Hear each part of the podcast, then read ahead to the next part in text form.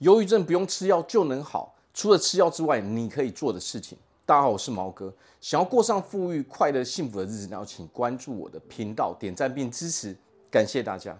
那如果我们人有忧郁症的时候，那么就要记得一件事情，我们一定要去寻求专业的协助。那么我们要记得啊，吃药只是暂时的，它只能暂时压制我们的一些症状。我们自身还必须要采取一些不一样的行为，才能够改善我们的症状。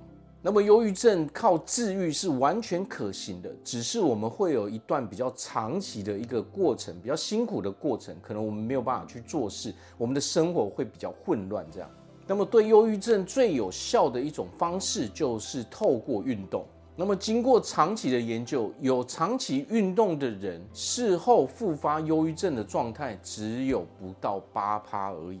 那么没有运动的人，实际上几乎高达四成左右会再复发。那么我的建议是，每一周至少三天的运动，并且每一次不低于十五到三十分钟。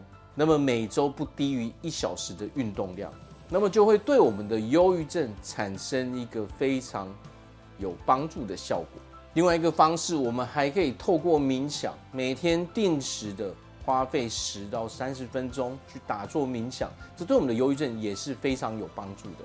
那么还有看书，我们可以看一些身心灵对自己本身有帮助的书籍。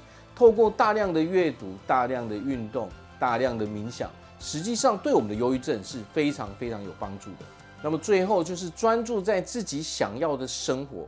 我们理想的生活到底是什么样子的？想办法把我们的生活给简化，把那些不需要的东西淘汰掉，让我们的生活变得越来越简单。那么自然而然，我们的压力源就会变得比较少。那么最后最重要的一点就是，我们有忧郁症的人是不得不面对并且对抗自己内在的情绪的。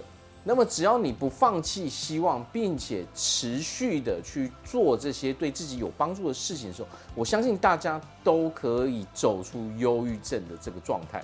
那我祝福大家在未来都可以拥有一个非常幸福快乐的日子。我是毛哥，我们下次见。